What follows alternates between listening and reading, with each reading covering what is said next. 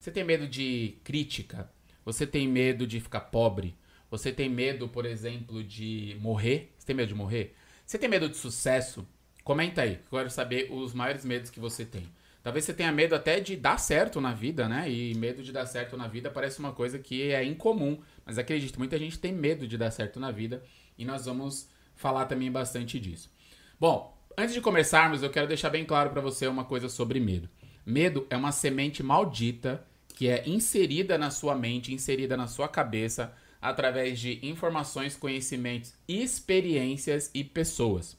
Presta atenção numa coisa que eu vou te falar, tá? 90% dos medos e inseguranças que existem na sua cabeça, porque estão aí dentro da sua cabeça agora, nasceram através de pessoas, em primeiro lugar, e de experiências. De onde nasce o medo? Vamos entender primeiro de onde nasce o medo e depois vamos entender como que a gente começa a arrebentar o medo, começa a sentar o cacete, a dar bofetada no medo na insegurança. Para isso, a gente precisa saber onde ele está, né? Onde ele se esconde, como é que a gente revela ele, como é, como é que a gente descobre ele, tá? Nós vamos falar sobre alguns tipos de medo também, para você é, entender a sua relação com eles aí. Mas de onde nasce o medo? O medo nasce de um negócio chamado memórias. E onde estão as memórias? Está no seu cérebro, não está na sua mente. Presta atenção nisso que eu vou te falar. O seu cérebro, ele é praticamente racional e dentro dele são inseridas memórias. Tudo que você projeta como futuro não nasce do seu cérebro, tá bom? Então você fala assim: "Ah, eu tô pensando em coisas novas, por isso eu tenho medo". Quando você pensa numa coisa nova, o seu cérebro automaticamente vai buscar a primeira informação existente dentro da sua cabeça, dentro das memórias que existe dentro da sua cabeça, e por isso, em alguns casos, ele pode te encorajar, ele pode gerar excitação, ele pode te dar tesão para conquistar as coisas, ele pode te deixar determinado, como ele também pode te deixar com muito medo. Vai depender muito das memórias que você tem aí. Como são construídas as memórias? Então, anota isso que eu vou te falar aí, tá? Que é muito importante, tá? Anota isso, tá? As memórias fazem parte do seu cérebro. O seu cérebro é uma grande biblioteca antiga. Tem muita coisa aí dentro, muita coisa. É incontável a quantidade de memórias que existem na sua cabeça. Tem coisas que você nem vai lembrar. Se eu pedir para você lembrar aqui do momento que você começou a aprender a dirigir, a primeira vez que você aprendeu a dirigir, talvez você não lembre. Por quê? Essas memórias são despertadas através de. Presta atenção nisso que eu não vou te falar, tá? As suas memórias são como se fossem livros dentro de uma biblioteca existem muitas informações dentro desses livros, tá? Imagina uma biblioteca aí agora na sua cabeça, imagina essa biblioteca. O seu cérebro é uma grande biblioteca de memórias. Existe aí um grande museu dentro da sua cabeça, tá? O seu cérebro ele não tem capacitação nenhuma de desenhar o futuro, porque ele é um arquivamento, ele guarda as coisas que você passou. O que desenha o futuro é a sua mente. A sua mente é imaginativa ela é ilusória, ela joga, ela planeja, sua mente está o tempo todo fazendo isso.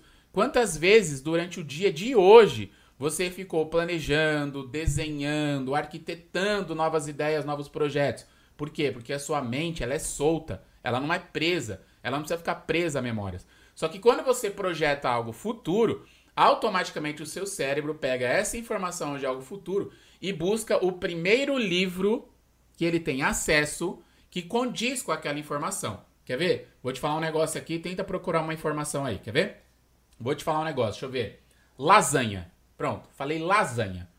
Automaticamente o seu cérebro vai pegar a informação, criou uma imagem na sua cabeça e provavelmente você tá lembrando de algum momento, tá lembrando, tá vendo? Ó, passado. Tá lembrando de algum momento que tem relação com essa palavra, lasanha. Talvez você lembre da sua avó, talvez você lembre da sua mãe, talvez você lembre de um almoço de domingo, não sei tá? Não sei se no lugar onde você nasceu era comum comer lasanha no domingo, tá? Mas e se talvez eu chegasse para você e falasse assim, cerveja gelada? O seu cérebro vai buscar outra informação também. E presta atenção que coisa louca, ó, vê, vê se você tá comigo aqui. Se eu falar cerveja gelada, talvez o seu cérebro pegue uma informação muito boa. Talvez ele pegue uma informação que te relembre um dia que você se reuniu com seus amigos, que você contou piada, que você deu risada, que você aprendeu alguma coisa. Não importa, talvez ele te traga uma memória muito boa. E talvez a palavra cerveja gelada, essa informação para o seu cérebro, seja boa. Ele não sabe diferenciar. Porém, como é que você descobre que isso é bom? Pela sensação, pela emoção. Anota isso que eu vou te falar. O seu racional ativa o seu emocional. É sempre assim. O seu racional, quando desenhado, quando imaginado, quando relembrado, ele ativa o emocional. E o medo é emocional. Entendeu? O medo, a insegurança são emocionais, não são racionais. Se a mesma matéria-prima que constrói o medo, que é a racionalidade, as memórias, que constrói esse emocional chamado medo e insegurança, se elas funcionam para construir, adivinha qual arma você vai utilizar para matar o medo? Adivinha, o que, que você acha? Se é o racional que constrói o medo, qual arma você vai usar? Você vai usar o racional de novo. Você vai usar a mesma arma, a mesma matéria-prima que constrói o medo, a insegurança, porque ele é emocional. E aí você usa o racional para construir vai usar o racional para matar.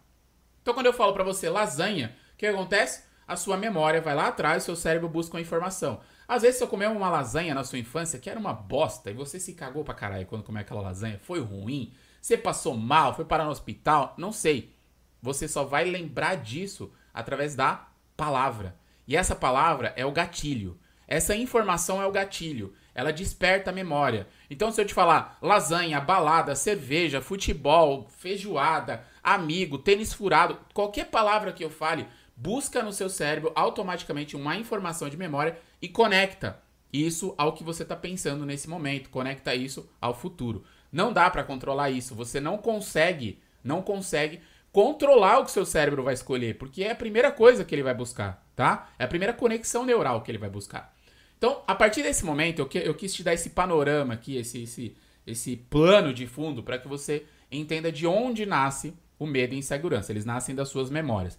Suas memórias são construídas através das suas experiências. Suas experiências, anota isso, cara, isso é muito importante. Suas experiências são construídas através das informações que você obtém. E adivinha de onde vêm as informações que você obtém? Vem, na maioria das vezes, das pessoas. Vem das pessoas. Então, a memória que você tem nasceu de uma experiência, de uma ação, de alguma coisa que aconteceu com você que veio através de outras pessoas, através de conhecimentos que você adquiriu, através de algo que você assistiu, que outra pessoa produziu, através de alguma coisa que alguém te falou, não sei. Nasce disso, nasce disso.